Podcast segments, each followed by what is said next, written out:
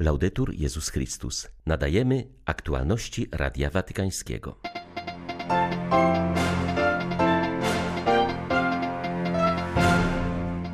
W rozmowie telefonicznej z papieżem Franciszkiem prezydent Ukrainy Wołodymyr Zełenski oświadczył, że Ukraińcy potrzebują wsparcia duchowych przywódców i mówienia prawdy o okrucieństwie Rosjan. Stolica Apostolska wyraziła swoje zaniepokojenie w związku z nasilającymi się represjami wobec Kościoła w Nikaragui. Watykan zaapelował o poszukiwanie dróg porozumienia i rozwiązanie narastających problemów na drodze dialogu. Na Jasnej Górze trwa pielgrzymkowy szczyt. Do częstochowskiego sanktuarium dotarło dziś 12 kolejnych kompanii, w tym najstarsza ze wszystkich pielgrzymka Kaliska. 13 sierpnia witają Państwa ksiądz Krzysztof Ołdakowski i Łukasz Sośniak. Zapraszamy na serwis informacyjny. Papież Franciszek po raz trzeci od wybuchu wojny na Ukrainie rozmawiał wczoraj z prezydentem tego kraju. Wołodymyr Załęski oświadczył, że Ukraińcy potrzebują wsparcia duchowych przywódców i mówienia prawdy o okrucieństwach dokonywanych przez Rosjan. O rozmowie poinformował na Twitterze prezydent Załęski, pisząc, że przekazał Ojcu Świętemu informacje o agresji Rosji przeciwko państwu ukraińskiemu i o jej okropnych zbrodniach. Jestem wdzięczny papieżowi za jego modlitwy za Ukrainę. Nasz Nasz naród potrzebuje wsparcia od światowych przywódców duchowych, którzy powinni przekazywać światu prawdę o okrucieństwach dokonywanych przez agresora na Ukrainie, podkreślił prezydent. Z kolei ambasador tego kraju przy stolicy apostolskiej przypomniał, że była to już ich trzecia rozmowa od początku wojny na Ukrainie. Andrzej Jurasz zaznaczył, że dziękując za modlitwę i wsparcie humanitarne Ukraina i społeczeństwo ukraińskie potwierdzają znów, że będą szczęśliwe witając Ojca Świętego. Odnosząc się do papieskiej deklaracji pragnienia odwiedzenia tego kraju, ambasador Ukrainy dodał, że papieskie dotknięcie cierpiącego kraju może pomóc zatrzymać wojnę i wprowadzić pokój. Termin wizyty Franciszka na Ukrainie nie jest jeszcze znany. W swoim codziennym orędziu arcybiskup Światosław Szewczuk podziękował wszystkim wolontariuszom, którzy od rozpoczęcia wojny z narażeniem życia pracują na rzecz wolnej Ukrainy. Przyznał, że bez pomocy tej rzeszy, głównie młodych ludzi, nie można by było tak skutecznie odpierać wroga i to właśnie dzięki nim uda się odbudować państwo po wojnie. Zwierzchnik ukraińskich grekokatolików jeszcze raz przypomniał o zasadach budowania społeczeństwa, którymi są poszanowanie ludzkiej godności i świętości życia, dbałość o dobro wspólne oraz solidarność. Czwartym elementem, bez którego niemożliwe jest stworzenie państwa przyjaznego człowiekowi, jest przestrzeganie zasady pomocniczości. Subsydiarność oznacza, że władze nie powinny we wszystkim wyręczać społeczeństwa, a instytucje wyższego szczebla przejmować zadań niższych organów państwowych. Wszystko, co może zostać zrobione na poziomie zwykłego obywatela, nie powinno trafiać do wyższych władz. Na przykład nikt z nas nie powinien czekać na instrukcje z góry, by czuwać nad ładem i czystością ulic, by ulepszać byt lokalnych wspólnot. Właśnie w taki sposób zorganizowaliśmy nasze społeczeństwo, biorąc odpowiedzialność za bliźniego. Systemy totalitarne zawsze są przeciwne prywatnej inicjatywie, ale wolne, demokratyczne państwo musi ją wspierać i stwarzać dla niej przestrzeń. My, wolni obywatele niezależnego państwa, musimy czuć, że Ukraina będzie taka, jaką ją zbudujemy. Nikt nie zrobi tego lepiej niż my, nikt nie zrobi tego za nas, nikt nie wypędzi za nas wroga. Odczujmy dziś radość z tego, że własnymi rękami naszymi osobistymi talentami przyczyniliśmy się do budowy kwitnącego i wolnego ukraińskiego państwa.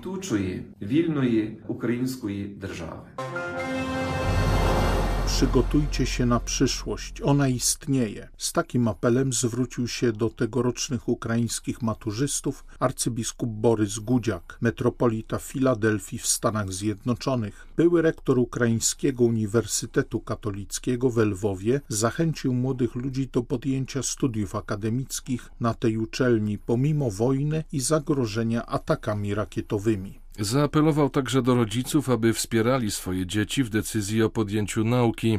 Studia pomogą naszej młodzieży służyć ojczyźnie i światu, są inwestycją w przyszłość Ukrainy i jej dobrobyt po zakończeniu wojny, podkreślił ukraiński duchowny.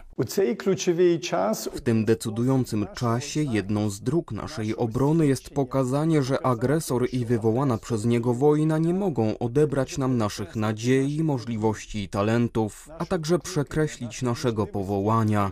Dlatego pomimo niebezpieczeństwa i uzasadnionych obaw zachęcam Was do podjęcia studiów wyższych wraz z nowym rokiem akademickim. Nie wahajcie się. Nauka to wspaniałe przygotowanie na przyszłość, a przyszłość istnieje. Nasz naród przeżył nie takie rzeczy. Patriarcha Józef Sleepy, założyciel naszej uczelni, 18 lat spędził w obozach koncentracyjnych i w wieku 71 lat miał jeszcze siłę, by powołać do życia uniwersytet. Zrobił to dla Was, a teraz ten uniwersytet na Was czeka. Czeka na Was Ukraina i świat. Uczcie się, rozwijajcie skrzydła, by służyć światu i ojczyźnie. Jesteście zbyt potrzebni i cenni, by powstrzymała Was jakaś wojna, by jakiś wróg rasy ludzkiej przekreślił Wasze powołanie i Boży plan na Wasze życie. I Gospodni plany dla Was.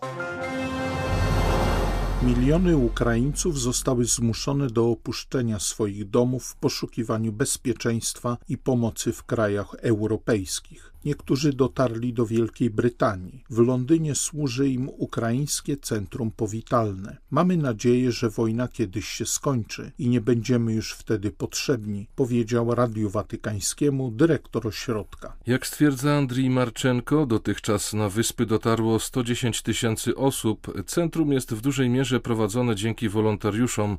Zapewnia całościową pomoc przybyszom, pomaga zdobyć wszelkie potrzebne informacje. Ważne jest, by ci ludzie ludzie nie tylko znaleźli schronienie, ale by mogli się tu rozwijać, mówi Marczenko. Najważniejszym zadaniem jest to, aby ci ludzie zaraz po przybyciu do Wielkiej Brytanii wyruszyli, aby znaleźć miejsce pobytu. Muszą uporządkować swoje dokumenty, by móc wysłać dzieci do szkoły. Większość uchodźców to przecież matki z dziećmi. Istnieje szereg problemów, które muszą pokonać, gdy tutaj trafią. Wielu przybyłych nie mówi płynnie po angielsku. Niektórzy są zdezorientowani, mają traumę po tym, czego byli świadkami we własnym kraju, więc potrzebują pomocy psychologicznej. Zachęcamy, by socjalizowali się z innymi Ukraińcami, żeby nadal mówili po ukraińsku i czuli się częścią ukraińskiej społeczności. Oczywiście to centrum jest po to, by pomagać ludziom w potrzebie, ale mamy nadzieję, że wojna wkrótce się skończy i będą mogli wrócić do domu. Katedrze w Maputo w Mozambiku z okazji 30. rocznicy podpisania porozumienia pokojowego odbyła się konferencja przewodniczącego włoskiego episkopatu kardynała Matteo Zuppiego. Arcybiskup Bolonii zaznaczył, że o zaprowadzenie pokoju zabiegała wspólnota świętego Idziego. W 1992 roku prezydent Mozambiku i lider partyzantów podpisali porozumienie, tym samym zakończyli trwającą od 17 lat wojnę, która pochłonęła setki tysięcy ofiar oraz prawie 4 miliony przesiedleńców wewnętrznych. Podpisy pod tym historycznym dokumentem były owocem długiego procesu negocjacyjnego prowadzonego z inicjatywy Wspólnoty Świętego Idziego. Kilku jej członków, m.in. założyciel Andrea Riccardi i młody ksiądz Matteo Zuppi, mobilizowali strony konfliktu do podjęcia rozmów. Wspólnota Świętego Idziego nie miała innego celu niż pokój. Negocjacje trwały około dwóch lat. Pierwsze spotkanie odbyło się w tajemnicy, potem zostało upublicznione. Obie strony naprawdę chciały zająć się tym problemem. Decydującym faktem było to, że zarówno rząd, jak i Narodowy Ruch Oporu Mozambiku mieli zaufanie do wspólnoty świętego Idziego. Jednym z problemów było przejście wspólnoty od roli sprzyjających dialogowi do mediowania w poszukiwaniu drogi pokoju. Rząd i partyzanci przyjęli więc jako mediatorów m.in. Andrea Riccardiego, przedstawiciela rządu włoskiego, arcybiskupa Gonsalvesa oraz reprezentantów władz i partyzantów. Jednym z wysiłków było uświadomienie ludziom, że każdy mimo swoich problemów jest częścią tej samej rodziny, rodziny mozambijskiej. Wezwaniem do postu i modlitwy w intencji ojczyzny odpowiada Kościół w Nikaragui na kolejną serię represji. Reżim zakazał procesji z figurą Matki Bożej Fatimskiej, która miała dziś zwieńczyć Krajowy Kongres Maryjny. Kolejny kapłan poinformował też o tym, że nałożono na niego zakaz opuszczania parafii, nie podając przy tym żadnych motywów wprowadzonych ograniczeń. Praktycznie nie ma dnia, by w ostatnich tygodniach nie napływały z Nikaragui doniesienia o zintensyfikowaniu prześladowania kościoła w tym latynoskim kraju. Mnożą się represje wobec biskupów i księży, akty wandalizmu i profanacji miejsc kultu. Dyktatura sandinistów ogranicza też codzienne życie kościoła. Motywami bezpieczeństwa wewnętrznego policja tłumaczy zakaz procesji fatimskiej z figurą Matki Bożej, która miała dziś przejść ulicami stolicy. Miało to być zwieńczenie tygodniowego Krajowego Kongresu Maryjnego, podczas którego katolicy codziennie modlili się za pokojową przyszłość swej ojczyzny.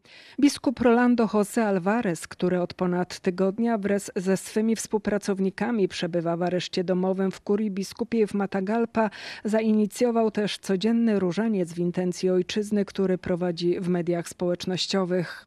Jesteśmy w rękach Boga i Jemu powierzamy naszą przyszłość, napisał na Twitterze. Protesty i strajk głodowy, tak mniejszości religijne w Pakistanie reagują na falę dyskryminacji i prześladowań, zorganizowały demonstracje, by domagać się poszanowania praw hinduistów i chrześcijan. W tym muzułmańskim państwie wyznawcy Chrystusa stanowią niespełna 2% ludności. Chrześcijanie mierzą się z ograniczeniem dostępu do edukacji i publicznych miejsc pracy. Arbitralne wyroki śmierci, przymusowe konwersje oraz porwania są codziennością. O realiach losu chrześcijan i hinduistów w Pakistanie mówi profesor Salem Asim z Forman Christian College. Na terenach Pakistanu Pakistanu mniejszości żyły już przed założeniem państwa, a oni odmawiają nam praw politycznych. Nie mamy prawie nic do powiedzenia ani w parlamencie, ani w samorządach. W zgromadzeniach na każdym szczeblu mamy zagwarantowane 38 miejsc. Ale prawda jest taka, że nie dano nam nawet wybrać swoich reprezentantów. To nie demokracja, ale selektokracja. Nie mamy praw socjalnych. Nadal mają miejsce przymusowe konwersje i demolowane są miejsca kultu, szczególnie hinduistów. Zbezczeszczono też wiele chrześcijańskich świątyń. Nie czujemy się bezpiecznie w naszym własnym kraju. Pieszo, na rowerach, a także biegiem na Jasną Górę docierają kolejni pielgrzymi. Przyjdzie w sumie 12 dużych kompanii, wśród nich uznawana za jedną z najstarszych 385. piesza pielgrzymka Kaliska i te najdłużej trwające Szczecińska, Koszalińsko-Kołobrzeska, Pelplińska i Drohiczyńska. Pątnicy modlą się zwłaszcza o nowe powołania kapłańskie i zakonne, a także za ofiary wypadków w Chorwacji. Myślę, że to jest bardzo ważne, bo teraz jak wiemy powołań jest coraz mniej i myślę, że ten trud, który wkładamy w to, żeby tutaj dojść, zaowocuje w powołaniach. Na pewno takich potrzebujemy kapłanów, którzy będą znosić takiego dobrego ducha do Kościoła. Szczególnie za ofiary i poszkodowanych w wypadku w Chorwacji, a także w intencji ich rodzin prosili pątnicy diecezji radomskiej i włocławskiej, z których pochodzili pielgrzymi jadący do Medjugorje. Grupa bardzo mocno omadlała, bo siostra zakonna też zginęła. Jej współsiostra szła z nami. Wielokrotnie modliliśmy się, wspominaliśmy w modlitwie ofiary tego wypadku. Pielgrzymki rowerowe nadal są bardzo popularne, a tych biegowych wciąż przybywa. Dziś na przykład w sztafecie dobiegli ministranci z Kalisza. Dla Radia Watykańskiego Izabela Tyras, Biuro Prasowe Jasna Góra News. Były to aktualności Radia Watykańskiego. Laudetur Jezus Chrystus.